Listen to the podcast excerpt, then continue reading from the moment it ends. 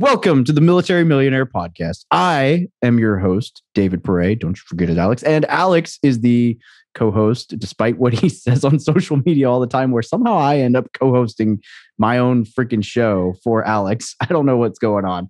Jin is.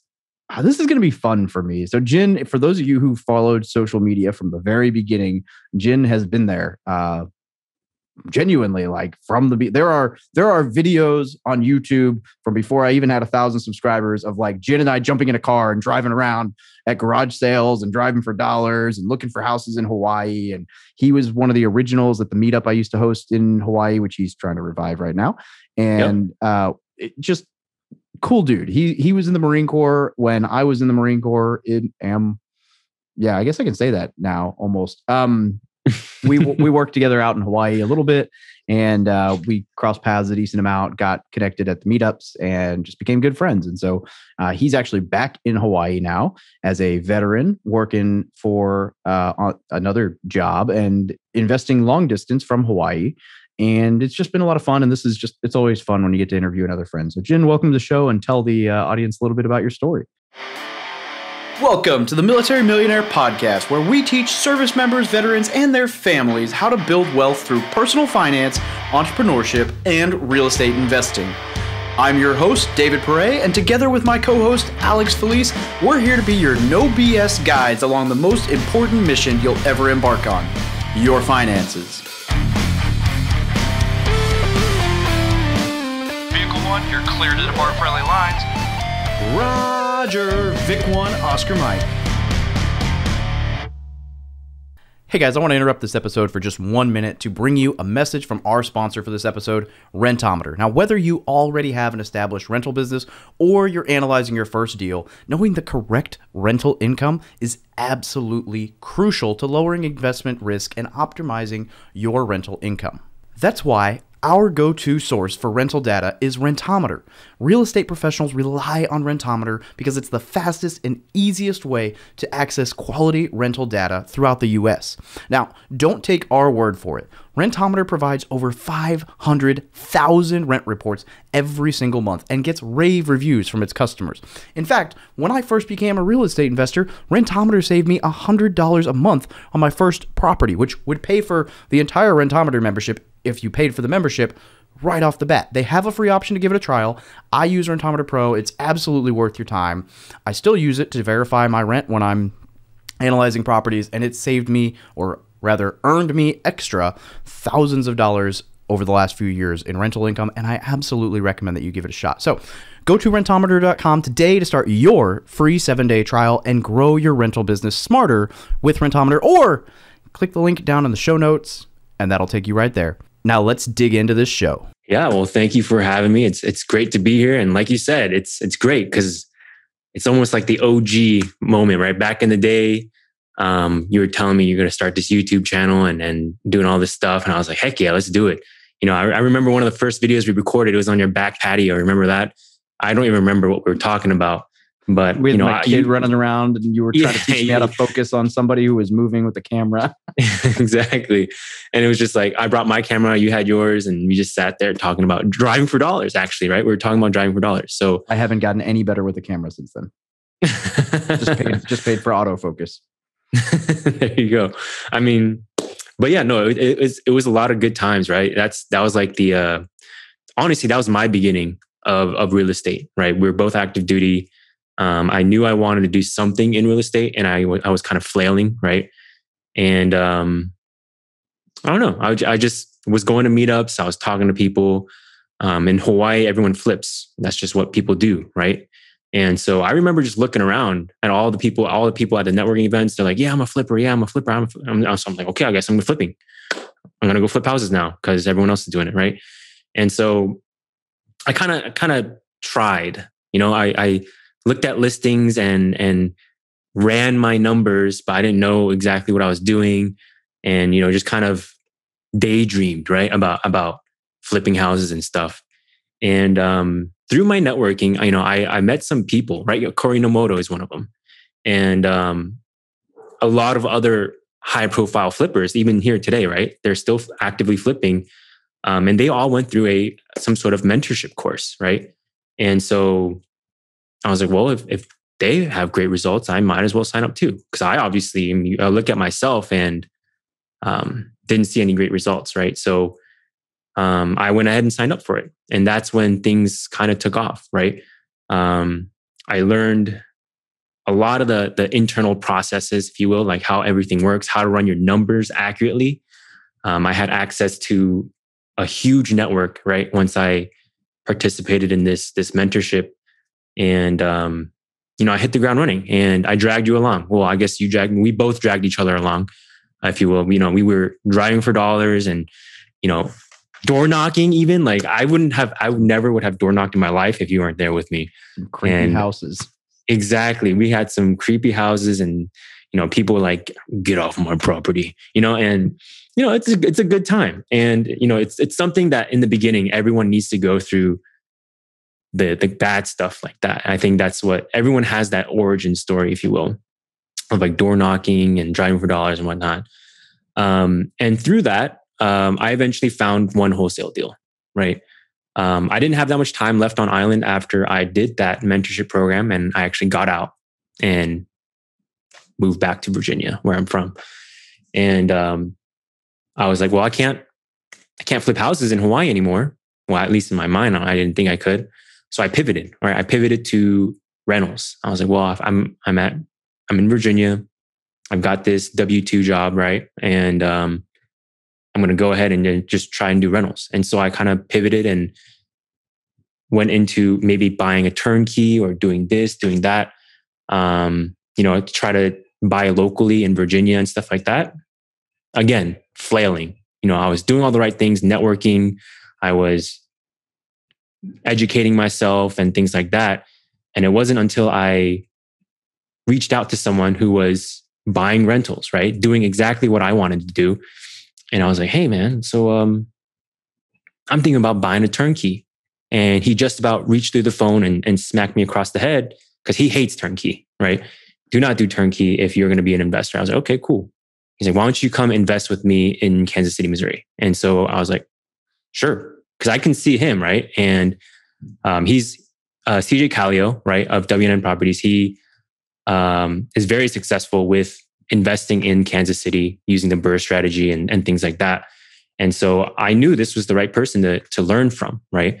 And um, we kind of traded services, if you will. I built his new website. I did a lot of photo for him back when I was still in Hawaii. Um, and today I'm, I'm helping out with, with marketing things, making videos and whatnot. And so we kind of like trade services in exchange for my, I can have access to him and, and, and pick his brain whenever I want to. And it wasn't until I found someone to mentor me again that I started gaining some incredible traction. Right. So um, from there, I bought my first one yet last year. And then this year I'm in two at the same time. And I'm looking for eight more. And I, I wouldn't be here today, right? If I didn't have that mentorship, right? If I didn't have someone basically keeping me accountable and kind of like keeping me on, like, I, I'm always like, oh, look at this flip. And he's like, no, BRRRRs, rentals, focus, right? And just having someone to, to be like that, it's, it's so good, right?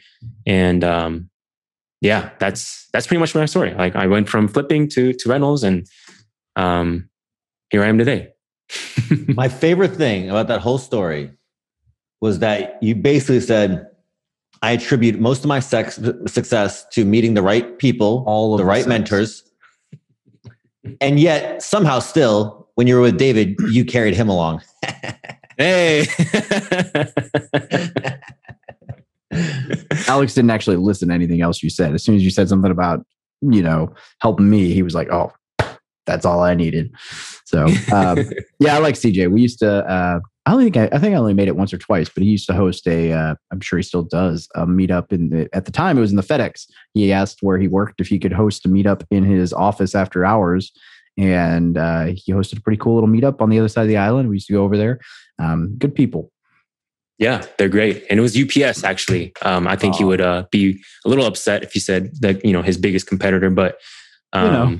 I mean, he They quit had- anyway yeah. once he once he replaced his income. So yeah, I mean, I Jin, mean, let me ask you a you know- yeah. Um, kind of I'm just kind of intrigued because you you you see all these people flipping houses and you get excited about it, which Mhm. it sounds like I don't want to put words in your mouth, but it sounds like you got excited about it or you you you kind of assumed that's what you had to do because that's what everybody was doing. Yes. Um, which is which is not a good way to invest. I agree. Like that's not a and so you kind of left that and now you're looking at and then you went to turnkey, which I agree is a horrible, um, not horrible. It's it's useful for a small subset of investors. Most people would be better off um, buying and rehabbing and burring. Most people, most investors, most people who, anyways. Um, so you got off that and you start looking at rentals, but then you sometimes you look at flips and you and now you've been doing this a little while. So why are you still? Um, what's the goal? Why do why do BRRRR fit? Why does BRRRR fit your goals so much better than flips? Man, that's a good question, right? And um, it all boils down to my why, right? Like, why am I doing this? Why am I going through all this? Um, you know, all the little things that come with in- investing, right? Especially out of state, um, dealing with like the day to day BS. And I just knew from the beginning that, you know, having just a job, right? The military doesn't pay much from the first place, right? So it was even stronger back then. No. exactly, right? and then when I got out, you know, I'm I'm now a government contractor, right, and um, doing cybersecurity. So I'm making good money now. But even then, I know that it's not enough to to support my family, right? And um, if you couldn't tell, I am not um, born here. I was actually born in South Korea, and so we actually immigrated to America. And I can't um, tell that just by looking at you. I just want to let you know that that's not how that works. I'm just I'm just putting that out there. yeah, you're right. You're right. You're right. You're right. My bad. This So show does born in not. South Korea. We do not support Asian hate or Asian whatever. No, yeah, it does. It sounds like we do not does, but we do discriminate. not. Just want to put that out there. My bad. You're you're, Yeah. you're absolutely right. I just But have um, to segue that Jin was actually a Chinese linguist in the Marine Corps, which I thought was hilarious when I Yep. realized he was from Korea and the Marine Corps was Mhm. like Chinese. That's Yep. the language you should that's li- specialize no. That, I've told you the story, right? That's side note. Like this is exactly how it happened. I had orders for Korean. I show up. I'm checking into the language school, and the gunny that's over there that's checking me in. He goes, "Lym, are you Korean?" I said, "Yes, gunny."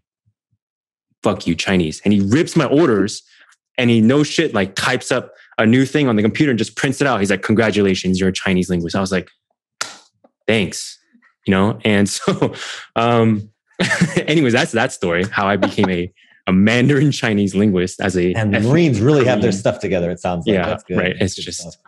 It is what it is. But um, what were we talking about? Oh my! Um, we were talking about your why, the most Yeah. important thing in your life. That's what we were talking about before David derailed it with his nonsense, and you re- derailed it with your I don't want xenophobia. I don't know what you're doing. my bad. My bad. so um, okay, no, so to but, like- preface, you weren't born here. Yes, I wasn't born here. We immigrated here, and I remember my early on, right? Um, just not having much, right? And growing up, my dad has always been an entrepreneur, always working, working like eighty hour weeks. Even to this day, he's working like the way he is, he what he does, um, even though he doesn't have to. It's just ingrained in him, right? Um, and with that being said, like he's going to live that traditional Asian lifestyle that when he retires, when he quits working, he's going to rely on his kids to to basically support him. And so there is no retirement account, right? There's nothing to cushion him other than maybe like the social security, right? And so when I look at when that happens, I can support myself today. Maybe a significant other, right? Maybe another child. Um, but if I were to, if I had to add my parents into that, there's, I mean, my, my, I could, right? I would just have to live a very super humble lifestyle, if you will, right? It, it's work, it's doable, but I don't want to, I don't want to live that kind of life. So I saw real estate as a way to grow my wealth, right? Further than what is, you know, the typical W 2 person would do, right? And so at the same time, I feel like as an immigrant family, you know, my my parents came here, they risked everything, right? Leaving their home country. And they came here and they set this foundation for the next generation, for me and my my brother and my sister. And so for me, if I were just like live life and not do anything to eh, further improve my life or my my family's wealth, if you will, then I've just kind of wasted my that foundation, right? That my parents had set. So this is also another thing that I look at. I'm like, hey, I need to build upon this. I need to do more than what um, a normal person would do and just go to work, retire, and then die, right? And so, um, that's my why. I want to support my family, not just my my me myself, my significant other, and my future generations, but I, I, I need to take care of my parents, right? And so my biggest why is that taking care of family. And so I saw what people were doing in Hawaii and it's glamorous, right? People are making over a hundred thousand dollars per flip. And you're like, man, that's amazing. You know, people flipping 10 houses uh, a year, making a million bucks. And you're just like, man, I want to do that. Right. So naturally I, I was going towards that just because I was surrounded by it here in Hawaii. And then when I left, when I left Hawaii, I was no longer surrounded by flippers. I was surrounded by people who are doing buy, buy and hold, people who are still flipping, people who are wholesaling, right? And so from there, I just kind of like listened to what other people were doing. I knew what rentals and buy and hold was, right? And what it brings. But it wasn't till I was sitting in a meetup over in Virginia, listening to someone how they went from buying their first house, moved, and then kept it, bought the next one, rented it out, bought the next one, rented it out, whatever, right? And they're they're now at this point where they're just they can just chill for the rest of their lives and, and it's generational at that point, right? Because we all know active, like flipping is active. You need to do it in order to make money, whereas rental is passive. Once you once it's set, it's pretty much almost hands-free, right? So that's why I pivoted more towards rentals. Because I now I saw like, okay, if I want to create generational wealth, then this is what I need to do, not flipping, right? And so to answer your question, Alex, I went from flipping to to rentals based off my why. Like I need to support my family. And how can I best do that? Is to build generational wealth through rentals.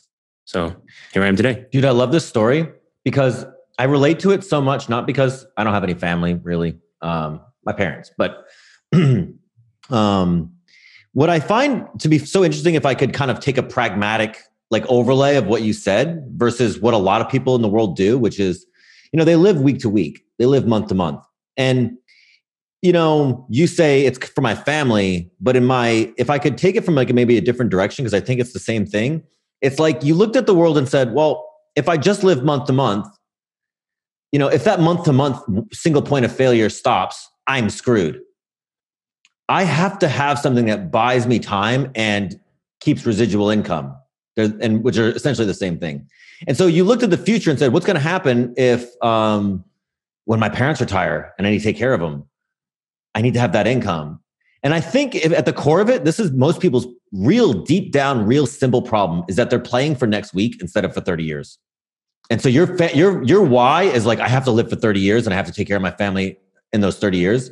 And other people, they have the same exact problem and they just go, but I'm only th- they just don't think about it. They only think about next week. And I don't mean to oversimplify. I'm just trying to show it from a different perspective, but I just love that because that's when everything clicked for me is when I just everything in my life started working much better when I was like, I'm stop, I'm just, I don't care about this weekend. Or rather, this month or the next paycheck. I just don't care. I don't even care about the next six months. I don't even think about it. I care about 10 years. I care about 30 years. And I only work towards those goals. Certainly, I, I build them into one to six month um, you know, goal posts. And I'm sure you do the same thing. But when you have that 30 year goal, I assume this is why you're like, okay, I'm not going to get distracted by the short term FOMO, the Bitcoin mania, the flipping mania. I'm not going to get distracted by these things because, as lucrative as they might be, they don't help me develop the skills to solve the 30 year problem. No, abs- that's you hit it right on the head. That was that was perfect.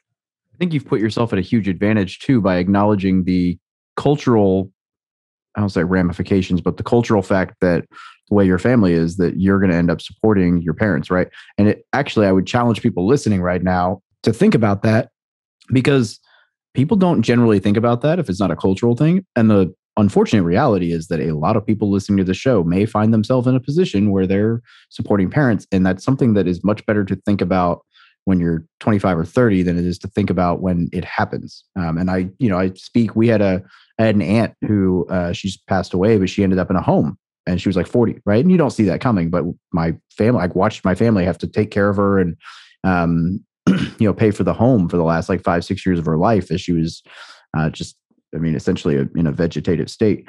Um, and that was more of an unfortunate thing, but unfortunately, there are a lot of people in the U.S. who, whether through cultural reasons or through poor planning, do not have any retirement. Um, and so that's a really good thing that you've been able to kind of identify, like, hey, I'm going to be in a spot where I'm going to need to take care of these people. Let me plan for for that, vice just myself. Uh, and I think that puts you at a huge advantage. But I also would challenge people to think about that because some of the people listening to the show may end up in that spot, and that's that's kind of a cool or a valuable goalpost to realize in advance. So, um, turnkey sucks. Tell us why. Oh man, where where to begin? Turnkey. Okay, so uh, first of all, I'm doing the BRRRR, right? So we are if you if we're I'm sure we're all familiar with the BRRRR, but right off the bat, turnkey, your ROI, your cash on cash return is going to suck, right? You're buying something at full market price. Someone has already priced in their profit right? Um, and they're selling it to you as a product. And for some, for a lot of people, it works, right? Maybe, maybe someone is just making a million bucks a year doing e-commerce, buying uh, Dogecoin, whatever, and their their time is more valuable focused on focusing on that that income generating activity, and they want to diversify, so they just go ahead and they just dump it into some sort of asset like a, a turnkey. Perfectly fine, right? Um, for those people.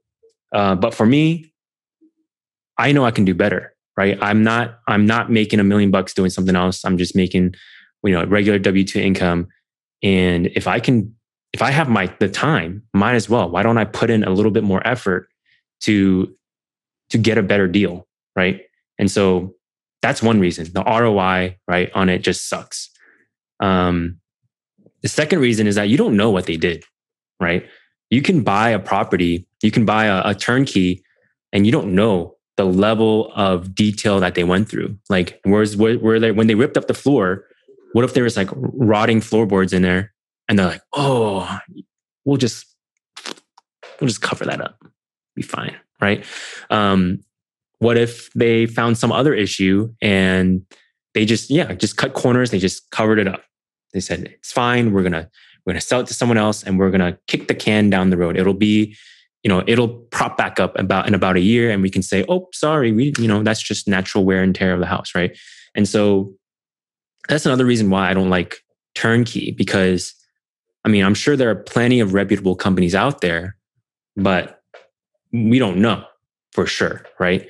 And so I'd rather do my own rehabs, right, on all my properties. So I know, right, right, exactly what work was done. And then lastly, we don't know that their their process for putting in a tenant, right? And I've heard nightmare stories where um, this turnkey company just wanted to sell this thing as fast as they could, and they no crap put a homeless person in there with no income whatsoever, right? They gave him cash or whatever, and that that person was that homeless person just gave the cash back as rent income, and then they sold this turnkey to someone else and as soon as that other in, investor bought it, it was like they just stopped paying, right? And now you got to immediately start the the uh, the uh, what's it called? Eviction. The process. kicking out. Yeah, the eviction process. The kicking out. the kicking out process. And out um, process. You know, it's just a it's just a nightmare. Imagine like you're a brand new investor. You're like, yeah, I, I heard about this real estate real estate stuff. Looks like turnkey is the way I want to go. And then you buy something, and right off the bat, not even cash flowing. You got to go through an expensive eviction process. And then once you evict them, your property manager goes, "Oh, um, there's a weird rotting smell coming out from your floorboards, right?" And you you, you rip it up, and you're like, "Okay, now we got to spend another ten grand to fix this." And so that's like the worst case scenario, right? It's not going to happen to everybody. Obviously, it's a very good business um, structure, if you will, it's working, right? It, it, there's a target market for it. There are plenty of reputable reputable companies out there, um, but I've heard enough horror stories to know that you know if I can do better, then I might as well take it upon myself. So yeah, Bro, that's why I'm these are all unbelievably good reasons, and my top three. Those are my top. Those are the ones I was hoping you were going to say. There you go. Read your mind. Somebody, no, no, that's it's. I mean, you're you're. I'm going to recap. Right, you're buying. Somebody else already bought the property at discount, took the equity, and sold it to you retail. Um, you don't know their tenant placement. You know, you, it's like you're buying turnkey, but you might not get turnkey. What if they go away? What if they you get a turnkey operation and then you get a property manager? What if that property manager changes? Well, now you're back to square one, doing learning the system yourself, and you paid retail. And then what was the third one? What was the second one you listed? It was Shoddy, the uh, shoddy work. yep. Shoddy work. Yeah, I don't worry so much about that one, but it but but it's a valid, it's a very valid concern where it's like, I mean, if you're doing out of state and you get somebody else to do the work for you, you kind of have the same problem, but at least you have a little bit more quality control where you're like, you know, it didn't, you're going to get the inspection or you're going to get the appraisal. Right. And they're like, oh, hey, this is all messed up. And you're like, oh, okay, well, or I can fly out there and see the property, or at least I have the relationship with the, with the guy. So if he's being shisty, I can tell. With a with a with a house that you buy out of state, out of market, and you buy it turnkey, it's like you really don't know. Um, so uh, I love all these, all these, uh, all you don't get the equity. It's not really that turnkey, and you don't know the house that well. I love all of these. Great answers. And to my to my investor friends, right? It's like if you want passive, there are better ways to invest in real estate for passivity. Buying turnkey is like the worst possible. It's not that. It's not any more. It's not any more passive than doing a BRRRR, and you get none of the and you get none, no benefit, no real benefits. What's up, guys? Hope you're enjoying the show. I wanted to stop for just a few seconds to talk once more about Rentometer. And no, they did not sponsor the second ad. This is a mid roll ad. They sponsored the beginning of the show, but I believe in Rentometer enough that I wanted to just poke my head in here and reiterate that you guys should give it a shot. It's a seven day free trial. This will absolutely save you money by helping you get greater rents on a property or helping you avoid from trying to ask for too much in rent and sitting vacant forever, which can be almost as costly, if not worse. So I absolutely recommend that you go try Rentometer for free at rentometer.com or the link down in the show notes and give them a shot. You absolutely can't lose with a free trial that will literally make you thousands of dollars on your rentals. Now back to the episode. There are some okay turnkey companies out there. We're bashing them. It can Yeah. be an okay situation, right? Like Stu and Dave run Storehouse 310 Ventures they guarantee their work for a year they work you know so there, there are options it can be a good fit for you depending on your strategy but but i fully under, i fully agree that if you have the ability to do your own stuff or like th- there are other options out there that can be great especially for as a as a newer investor there are plenty of good operators out there. Stu and David are obviously, you know, friends of ours and fantastic human beings. And um, and then there are the Clayton Morrises who do the exact same thing on the opposite side of the scale. Um, the point I think Jin is making is not that you shouldn't. I don't think the main point he's making is that you shouldn't trust the turnkey operators. It's that you just don't. You can inherently can't know. You don't have control. Yep. And so it's like if you're going to give up control, I want to. If I'm going to give up control, I want a lot more passivity, a lot more. I'm going to be a LP in a multifamily deal. I'm going to buy a REIT, right? Or, I mean, you know, take the extra, if you're going to go through all the work, take the extra um, responsibility and buy it at a discount, get the rehab done, and get, you know, my BRRRRs I have now, well, since the market's gone up, I'm 50% equity in my portfolio. Now, if I had bought retail, I'd be at 75, 80% LTV now with the market going up. So, you know, I just, that's so much money just for the exact, you have one extra step. I bought a place out of state. I found the place. I hired a rehab company. Then I hired a property manager. The difference is you find a turnkey operator, you're still going to do the research on the property because you want to make sure you're going to do your due diligence. You're still going to, you still have to deal with the property manager from here on out. It's not that much more work and it's a lot more money and it's a lot more control. hmm Yeah, absolutely. I feel the same way. So, um, but yeah, I mean, like that, that was such a good point that you said, Alex. Like if you wanted passive, passive, passivity, Yep. That's you what I want said. passiveness, right, in your investments, um, there are so many better options. That, that that was that hits the nail on the head. Like it's just, yeah, that's perfect. Like if you want passive income, don't don't give don't buy yourself a, a problem, a potential problem, right? Go into a REIT, go into a, a, a LLP, you know, some sort of syndication. Let them deal with all of that, and you just sit. You truly just sit back and you know collect your checks. So yeah, I really like that point. That was that was a new um, counterpoint that I really enjoyed. I, I'm going to use that from now on too. Now let me let me defend. I'm sorry, David. I'll let you talk in a moment. Let me defend. Let me let me defend turnkey. You know who turnkey turnkey is actually good for? Is somebody who wants to get into real estate investing and you know wants to try it for their first shot. Right? I don't know the market. I need to build a team. I need to learn this market. I need to learn the process. I need to take a little bit of the risk off my uh, off my plate. So for the first one, I'm going to go out of state. I'm going to buy in Kansas City. I'm going to get a turnkey operator to get me that property. So now maybe the deal isn't the best, but now I have one. I have the experience. I have a team starting to be built. I have an understanding how this works. I, I'm starting to meet contractors and vendors. I'm networking out there. I fly out there, all these things. Well, maybe now I can go off there and get one on my own. So turnkey operator does, it gets you in the door. I like it in that regard. All right. So now You may speak. why the BRRRR strategy? Yeah. So the BRRRR strategy is um, why I do it is because I like it. I've, it makes me feel like it has a bit of everything. You know what I mean? Remember when we're talking about flipping? It's glamorous, like the you know the before and afters showing like, oh, I bought this thing for ten dollars and now it's worth one million. You know, and so um, you have that in the BRRRR. You still have the glamorous part of it where you bought something, you fixed it up, and now it looks amazing, right? You're just not collecting the, the profits right off the bat. You're just you're building your wealth right over over many many years. And so, um, another thing about that is when you when you're doing the BRRRR strategy, a lot of people don't want to do that work, right? Um, it's just it's just another barrier, if you will, uh, for some people who'd rather just buy a turnkey, right? Because they want to get their like what you just said, Alex. They want to get their foot in the door into a market and kind of learn the ropes, if you will, right?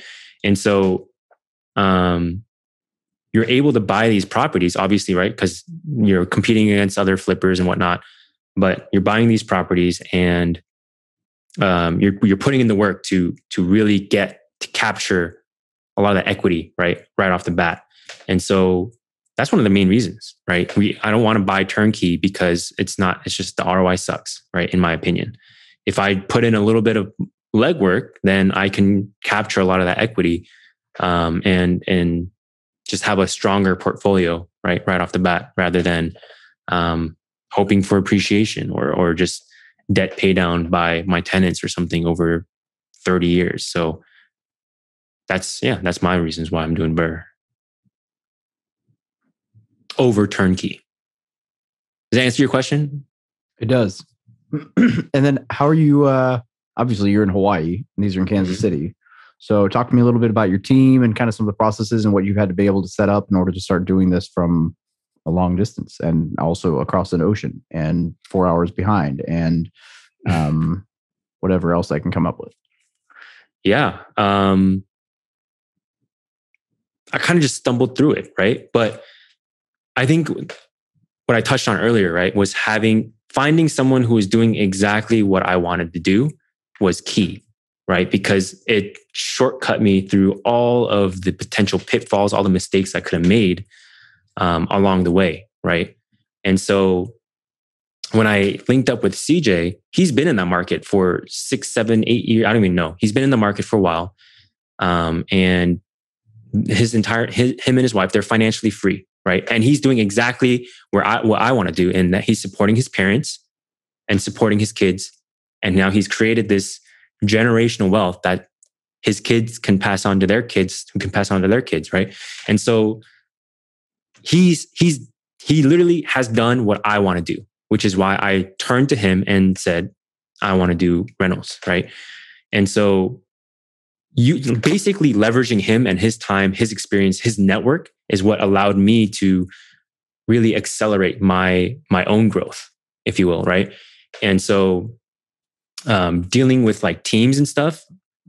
I mean, yeah, I, I interviewed some realtors. Yeah, I talked to some general contractors. Yeah, I talked to some lenders and and property managers and stuff like that. But there's nothing better to just be like, hey man, so uh, who do you use for your general con? Oh, okay, cool. Who do you use for your property manager? Oh, that they manage your entire portfolio. Great. Let me just use them, right? And so, um, that you know that handling that network part, right? The boots on the ground, if you will. I can just lean on my mentor, right, and and just tap into their network. Um, dealing with like the other stuff, right? The time zone differences and stuff like that. Uh, it is what it is, right? Um, I had to wake up at the butt crack of dawn one morning for closing to make sure that my wire went through and that they had all the paperwork right. I had to no crap like sign papers with blue ink and then have it notarized, put it into a freaking UPS envelope like two days before because there's no one day shipping out of Hawaii, yeah. by the way. Um, so you have to you know, put it in the envelope, and then like I would call them first thing in the morning, like, "Did you get the package?" Yes, we got the package. Okay, did you get the wire? Yes. I was like, "Are we closing today?" Yes. Like, okay, cool. I'm going back to sleep now. Um, but like that's just uh, you're just gonna have to do that. There's no there's no way around it, right? Um, so yeah, I mean, like investing out of state, it's not. It is a mental thing, right? Um, some people want to see it, they want to touch it, they want to lick it, whatever. Um, but for me, I guess, I mean, David Greene has a, a very good point in his book, right? In his out of state investing. Um, and that's if you were to walk through a property, would you be able to point out all the issues with that property better than a property inspector? Probably not. Would you be able to calculate the rehab amount better than a general contractor? Probably not, right? So why why do you have to go look at it? Why not send the professionals to go and do it? Because they're going to do it right, and they're going to do it faster, more efficiently, more accurately, right? They're just going to do way better than the way you can. There's no reason for me to go to that state to go even look at my properties. And I don't, I don't honestly don't even plan on going to Kansas City if unless I'm doing like a much bigger commercial deal. Then yeah, maybe I'll go. Um, but for right now, my single family rentals, I don't plan on ever checking them out. So um, yeah, dealing with out of state stuff, it's fine, right? I got my boots on the ground thanks to my mentors network that I kind of slipped myself into, and um, everything else is handled, right? And so, yeah, does that answer your question?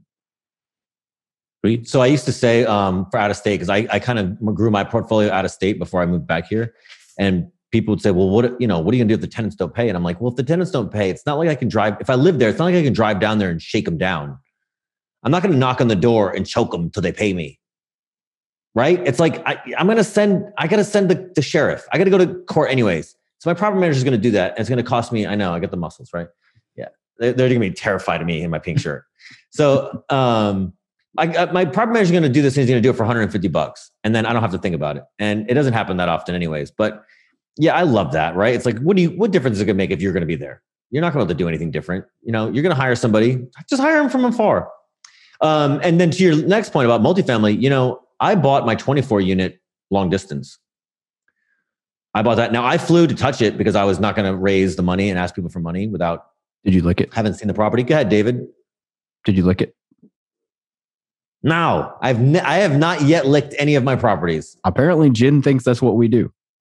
Yeah, well, you know, you guys I, didn't read the book. It's in the book. It's in the book. lick all of your properties. That's rule number three. um, yeah, I love that. Yeah, I mean, if you got a multifamily property, um, you know, you need a really unbelievably good, reliable team. You know, uh, but you can still do that long distance. I, I had that property 19. It, it, it, wasn't till over a year later that I moved. Um, that I moved back and was near it. And even then, it's like I don't go there that much. And now I have I have more than one, and I don't go to them, and I live here. In fact, what, to your point about having single family homes and not going to see them, there's two properties here in town that I bought long distance that are within a 10 minute driving distance, and I've never been to. Still, I've never seen them in my life, and they're 10 minutes up the road. It's like, what difference does it make if I, I don't? It doesn't matter. It doesn't matter. There's a tenant in there. I can't get inside anyways. What's yeah, we bought the we bought the hotel. We took over the hotel a month ago, and I've never seen it. I think being close actually can act as a crutch for you to like have that like well i'm close so i feel safer rather than learning how to deal with the stress of being long distance and learning how to manage people from a distance. If you can manage a property a property manager and an operation from long distance from the phone that's like an un, that's an invaluable skill set. If you have to be there you now you now you've committed to non-scalability. Yeah exactly. that's a very valid point. All right. So we have touched on on two different occasions having a mentor. Everybody and their mother always asks, "Will you be my mentor?" or "How can I find a mentor?" or whatever, right? So talk to me about your two mentors. So I know one of them was through a course that you went through. Um, but talk to me through. I mean, you mentioned the value, but kind of through how those mentorships came, because on both occasions you had to give value to get value. So yeah, so I mean, the first one was straight up cash, right? You want to be a part of this mentorship, you're gonna have to pay, and so I paid into that, right?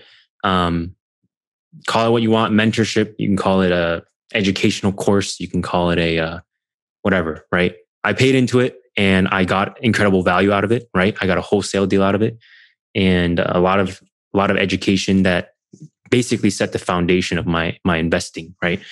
And so that was that's one way, right? To find a mentor, um, just pay into their programs, right? There's so many programs out there that you can pay into uh, for mentorship, right? For all these different kinds of things, whether it be flipping houses or rentals, or even like business, right? How to run a cleaning company. You can buy into mentorships like that, right? And so, um, yeah, that that's one way, right? And then for CJ and I, um, we had a pre-existing relationship, right? As you know, like he he he would hold his meetups out in in Kapolei in um, the UPS store, right? And he was he even back then when I first met him, like four or five years ago, um, he was all about cash flow, out of state cash flowing properties. He's always about it, right?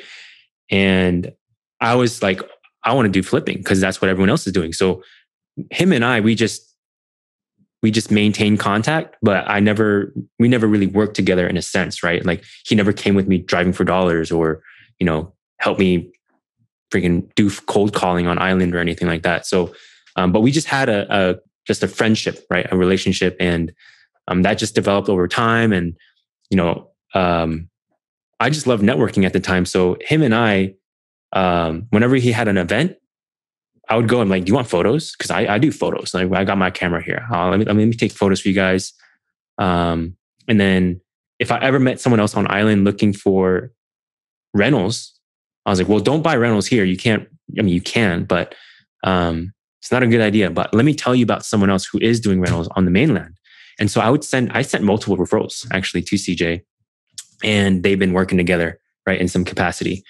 And so by the time that I had pivoted to rentals, him and I, we've already had an established relationship. I have provided value wherever I could, not because I wanted something out of it, but because I just, I just enjoyed his company, right? I wanted to do these things because I like him and and this family, right? And so that mentorship, I, I didn't I didn't really seek it out. I was just like, yeah, I want to do rentals. What do you think? And then and then he offered me that, right? He's like, oh, well, why don't you come invest with me? Um, I'll teach you everything you need to know about it. I was like, okay, sweet. And then on top of that, I was like, hey man, your website, website kind of sucks. And so I made a new, I made him a new website, right? Which was great. And then on top of that, I knew how to do video. When I came back to Island, it was great because they're they're doing a whole a big media thing, big media push, and so doing a lot more photos, doing video right with them, and so um, I was just constantly providing value in some way, right? That not specifically in the realm of real estate. I was providing value where they needed it, right? They needed some sort of marketing thing, um, marketing material, right? Social media posts, content, video content, uh, better website, you know, whatever I could do, I was providing this value. And then in exchange, you know, we we had these weekly phone calls and um, talking about what's going on. So, um, yeah, I mean, there's so many different ways to find mentors, right? And um, I guess to answer your question, either pay, just pay for it, right? And but make sure you're paying for some like mentorship, right? From someone that's doing exactly what you want to do. That's like the key. Like you're not gonna, you're not, you don't want to pay some dude, uh, a, a, guru, if you will, about real estate investing, um, and he just talks about everything, right? You don't want to, if you want to go wholesaler, a wholesale, right? You don't want to go to a flipping uh, men- mentor. If you want to do rentals, you don't want to go to a wholesaling mentor, whatever, right? So buying, finding the right mentor, right? Doing exactly what you want to do and then just pay for it. And then if, if it's not like they're not really offering like a, a paid to do or whatever mentorship, do whatever you can to help them out. They have pain points. Not like you, you're not going to help them out in in their real estate per se. They probably have that established, right? Because they're experienced. They they got that taken care of. But through casual conversation, I'm sure you can find out, right? What's going on? What are they looking for? How can I help? Right. And so um, I found that whatever their pain points were, and I I fixed that. Right. I, I addressed those pain points, and that was it. Jin, few questions. I love that. That speaks to me. Few questions. What kind of um what kind of camera do you shoot? Uh, right now, I'm using a Canon 5D Mark IV. Oh, that's a that's adorable. Are you gonna get the uh are you gonna get the R5? I want the R5 so bad. So know, unbelievably I, bad. I know, right? I didn't you don't you have the R5? I thought you had it. I'm shooting right now. You're looking at me through a through an R. Oh, okay. That's what you had in DC, right? Yeah, so I've been rocking this since it was new, but th- that was the best mirrorless that Canon had at the time. Now they came with the R5. I'm I'm yep. I'm getting ready. Uh, but it's a it's a hefty price tag for a guy who doesn't make money with cameras. But hang on, hang on. We have a third person who wants to talk. just I just want to hear you say what lens. Oh, okay. Oh, fucking jackass. Okay, so um, I tell David, like I have this set up, right? You're looking at me on a, a Sigma 24 millimeter art, 1.4 art, great little lens, right? But it's an EF lens, so I'm on the I'm on the adapter. Peasant. Mm-hmm. Okay. David, he tells me, he goes, he goes, he goes, dude, your setup looks so good. I want this kind of setup. How do I do? I said, go buy an EOS R. So he goes to buy ones. And then he's shooting on a 50 millimeter. So it's a little, it's a little narrow for, for YouTube, right? So it looks too tight in the frame. So he goes, I need a wider lens.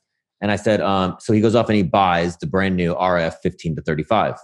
I, lo- I haven't shot it yet, but oh my God, I want it so bad. So one of us, one of us is a fairly somewhat professional photographer, videographer with a with a with a bunch of experience and knows how to use the camera. And the other one of us asked that person what to buy, spent the money, and now has a better looking has has a better has a higher quality uh, has a has a higher uh, uh, value production product and doesn't and know how to his, use it and yet and doesn't know how to use nothing. Yeah, right. So. hey, autofocus, okay, so, okay. baby, the best autofocus yeah, on the market. Yeah, he's just yeah he's just like pointing great. at me yeah yeah you, anything if any camera would look better if you weren't in the frame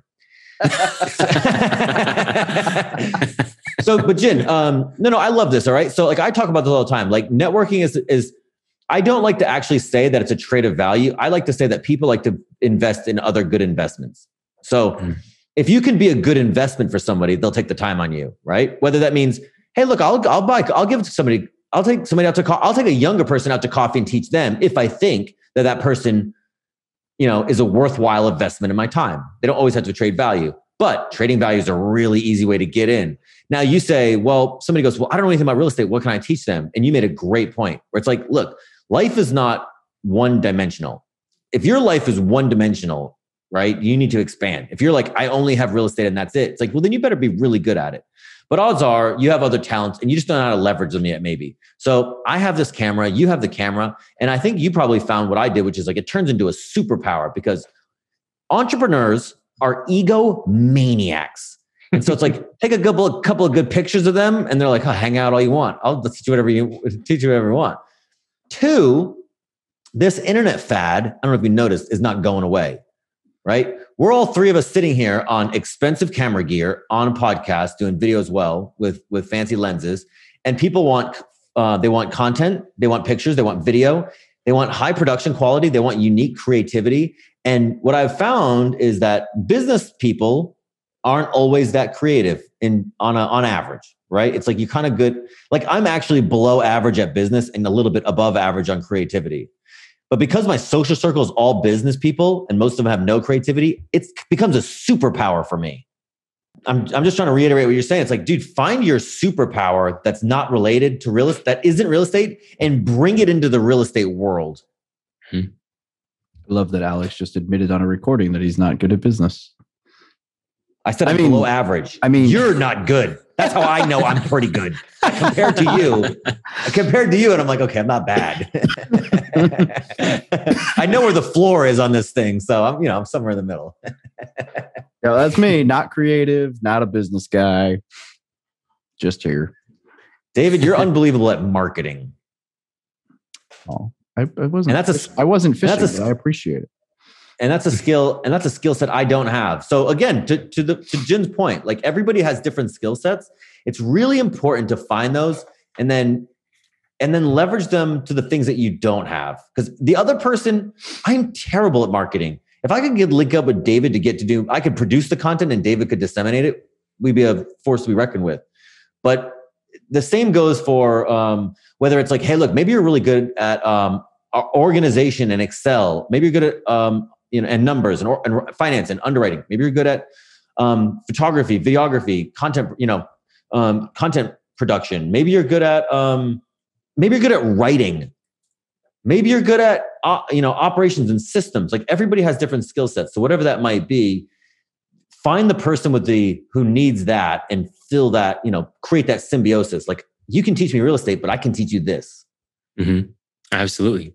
And sometimes, like, th- there's something about media, like you said, entrepreneurs they they want to be in the spotlight, right? And if you have that skill, they'll bring you on, right? So, to a perfect example of that, actually, David, you sent me a post by uh, Brandon Turner. He was looking for someone to just edit videos, right?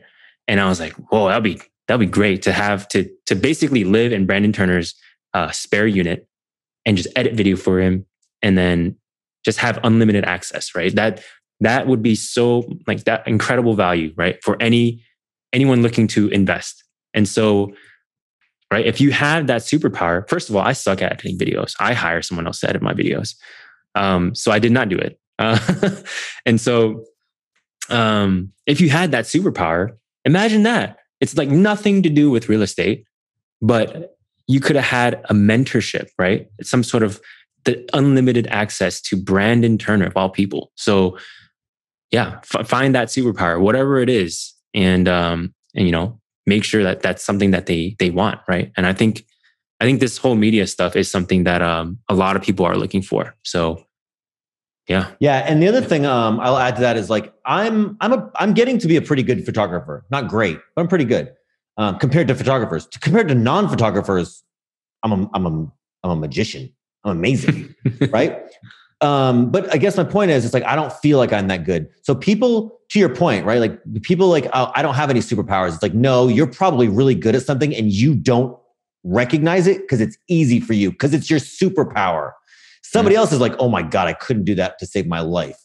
Right? I'll t- I'll sit there and like I have this little YouTube setup and this fancy thing, and I'm like, yeah, it's because color and depth and the way I structure the light and all these things. And it's like a big, it's not just camera equipment. It's like a it's like a whole thing that I see and how it's designed with the shadows and you know and you know David has better equipment than me and he can't put it together because he doesn't see it that way. I'm not I'm, I'm not really busting David's chops on this one. I just mean like most people, real. right? You have an average you have a YouTube setup but it's like I don't know how to control the light or create a composition. And so um you you have to what you what you your superpower might be something you don't think you're actually that good at but you don't realize that everybody else is 10 times worse.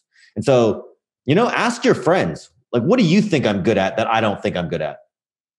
What do you think Yeah. I'm good at? What do you, when you think of me, what is, what do you think I'm good at that is a talent that maybe I'm underappreciating? If they're a real friend, they'll tell you.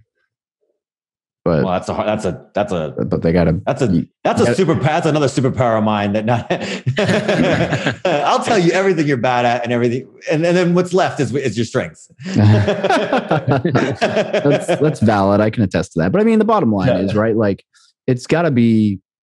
It, it's like anything and everything in life. It's got to be an equal exchange of value, right? Mhm. You're either you're paying for someone's time. You're you're building a relationship with somebody. You're providing something for them. You're providing something with them. You're you're a worthwhile investment where they know they're going to get something back out of you. If they, I mean, that's a huge one. And I've been told that by some, I guess I don't want to say whales in the real estate space, but by some pretty big guys in the real estate world where I finally asked like one or two of them, like, why, you know, I didn't have anything really to give you when we first started talking. Like, why did you, like, why did, why were we able to maintain a and it was like literally one of them told told me like, well, it's because when I told you you should try something, you you did. Like, and I've now that I'm on the other side of that coin, I see how many people come to me for advice and I give them what I think they should do, and then they like come back Don't with like it. the same question and they didn't. I'm like, well, wh- why am I going to keep giving you this mentorship if you like? I'm not going to do it for you. Sorry, newsflash. Like, you got to pay me a lot more for that. Mhm. exactly and and that's that's another good point too right? People are they they they're always like you said people who come to you oh can i can you be my mentor? Right? Um you got to also realize that if you're on that side like where you're looking for mentorship you got to be a good mentee right? You can't you can't just be fishing for free advice and and just trying to take take take take take and then not provide value back right? And at the same time if they've given you a smidget of information or or something right? And you do nothing with it they don't want to work with you. Let's be real right? Um so you know just goes to show like they don't want to work with anybody. They want to work with other people that they know are they're going to be confident that they're the worthwhile investment. Like yeah I, I gave him this little piece of information and he took it and ran with it. And you know like okay that's impressive right? And so i have another perfect example of that right? So this guy named alex camacho you guys familiar with him? So he he has someone on his team right was basically begging alex to be part of his team right? And all he said was like okay here's my here's a little thing to my deal machine app. If you can give me like 20 properties in two weeks then we'll talk. And this guy went out and did like a hundred and something in like a week. And that caught his attention, right? Like imagine so you're you're trying to get mentorship or trying to get access to someone that is really successful and they give you a little bit little bit of advice like hey you go do this and you don't do it they're not going to work with you. They don't want to work with you. Uh, but if you do the exact opposite right? Like just what you said david like they they told you to do something and you did it. That is already way be above and beyond what everyone else is when whenever you know they come to them right people coming to them asking for advice and then they don't do anything with it Yeah, So- don't, don't be so naive to think that you're the only person asking them for advice if they're exactly successful enough that you're looking for it.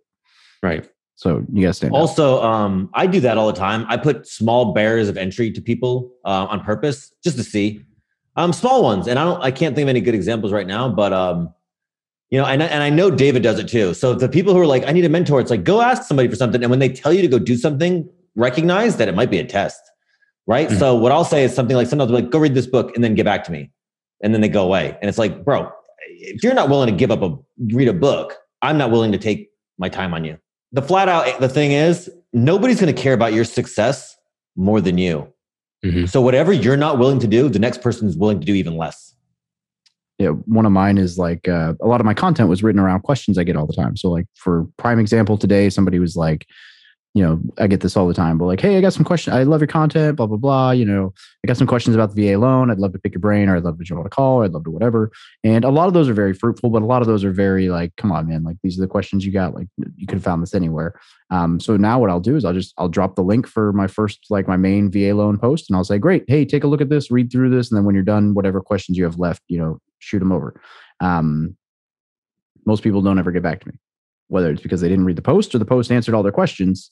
Uh, great, but like, man, that saves me some some phone calls that would have been just repeating things that I spent hours writing. Right, so like little little tiny things like that. Yeah, it might just be a test to see if you're actually like if you're serious. Because or another one, uh, like my Calendly. Hey, I have a intro call that I do, like a 50 minute intro call that I do every day of the week on my way to work, or I did. I don't anymore because I don't have that commute, so I don't know what that's going to look like. Um, but on the Calendly like link, it says that you need to call me. I don't. Ha- I don't even have your number. If I wanted to call you, I couldn't.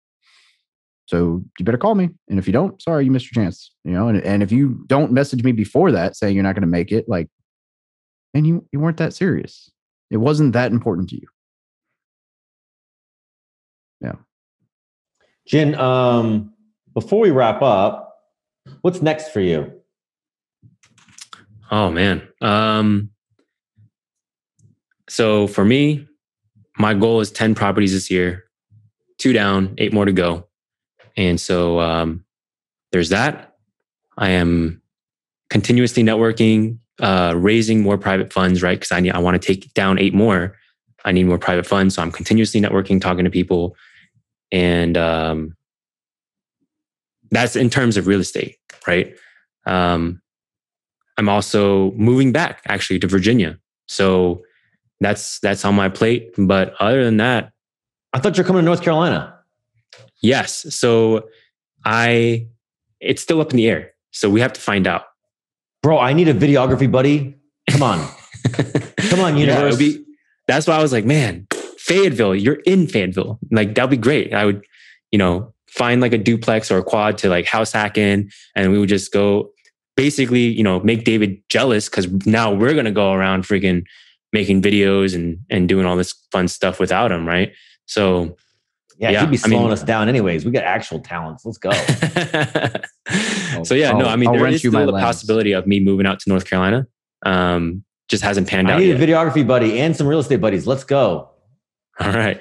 I mean, we'll find out. It's I'm still a W tour, unlike you. Um, so I don't have the freedom to just do whatever I want willy nilly. So whatever I'm still chained to this W two job. I mean, the goal the goal the goal is to get out of it eventually, but um, for now, I'm gonna I'm gonna stick with going back home to Virginia where my family and friends are, and then if they're like, "Hey, we need you to go to Fayetteville," I'll be like, "Okay, I've got some friends down there. Let's go." But I don't I don't find out till uh, much later. Damn, some friends you already know more people in Fayetteville than Alex does.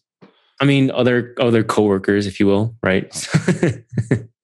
but no, Alex is probably the only real estate person I know personally um, but I know he's well networked out there, so I'm sure I'll, I'll meet plenty of other yeah. real estate investors. Just show up and ask him for his um, little black book. You'll be good. He'll give it all to you. all right, we got a couple questions we ask every guest. Okay. First one: If an E1 E2 was to ask you for advice on uh, real estate, business, life, whatever, like what's the one thing you wish you'd known when you joined the military? Have it. Have a why. Like why? A why for everything, right? for first of all, have a why for like life in general. Like, why are you even here? Right. And so that basically creates, once you have this why, it creates this roadmap for the rest of your life. Right. And so think of it like a, um, like a puzzle, right? When you, if you've ever done a puzzle, we always, you have to use the picture that's on the freaking box, right? To know how to piece this crap together. Imagine if you didn't have that and you just had this, this 1000 piece puzzle, not knowing what the heck it's supposed to look like. That's what people are going through in life. They're just like, oh, these two pieces fit together actually. So I'm going to put these two together. Oh, this one fits too. And then they look over here and these, these other pieces fit, fit together. And they're going through life without this greater picture of where they want to be.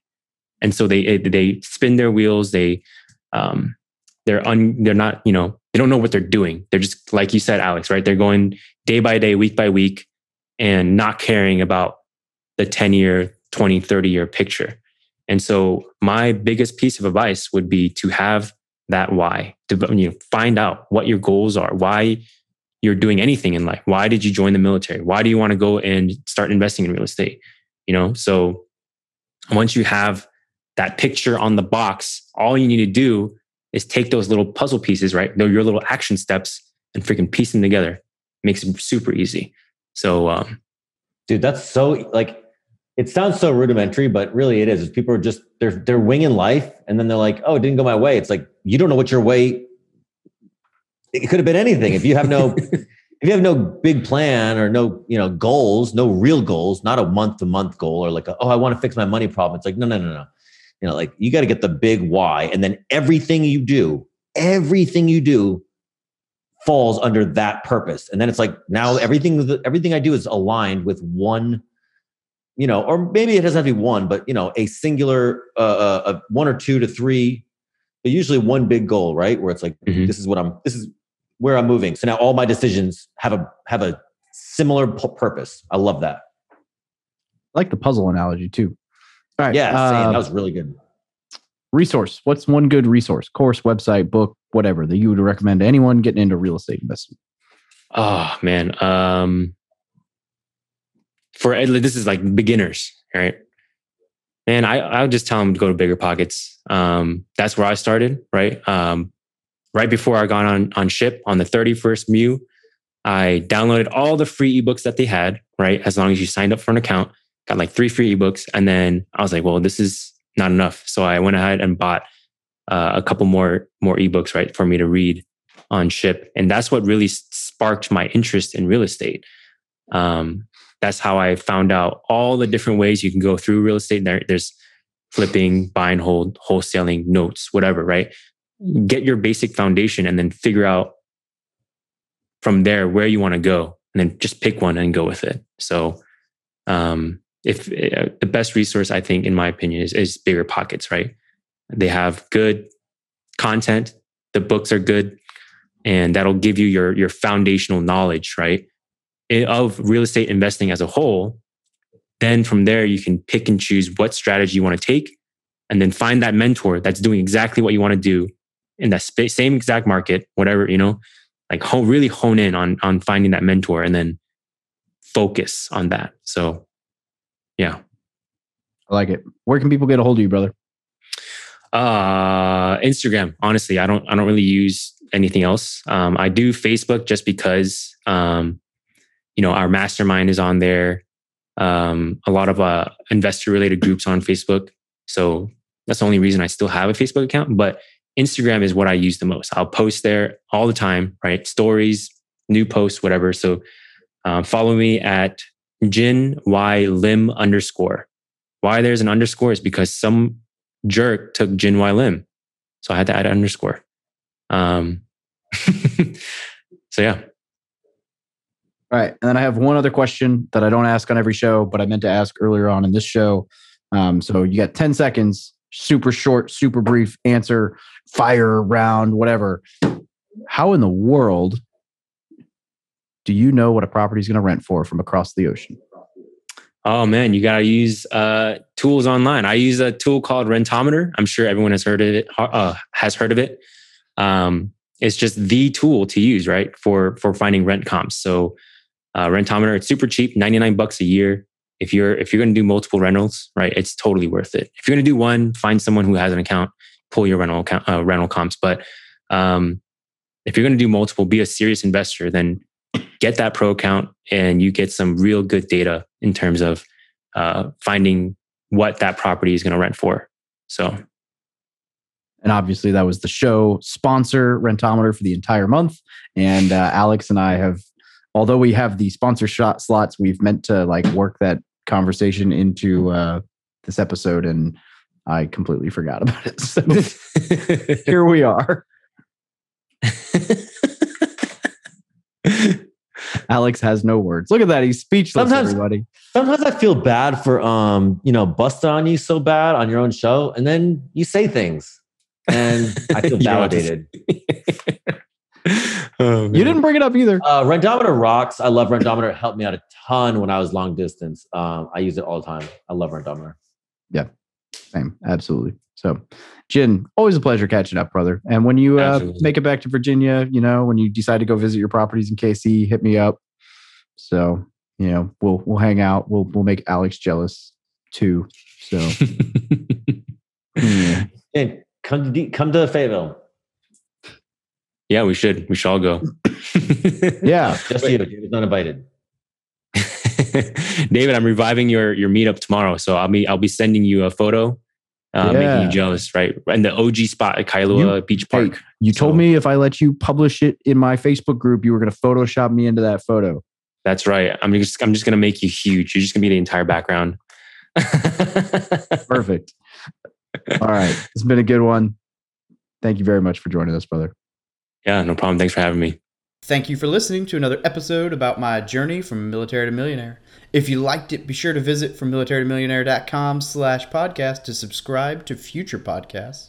While you're there, we'd love for you to rate the show, give us a review on iTunes. Now get out there and take action.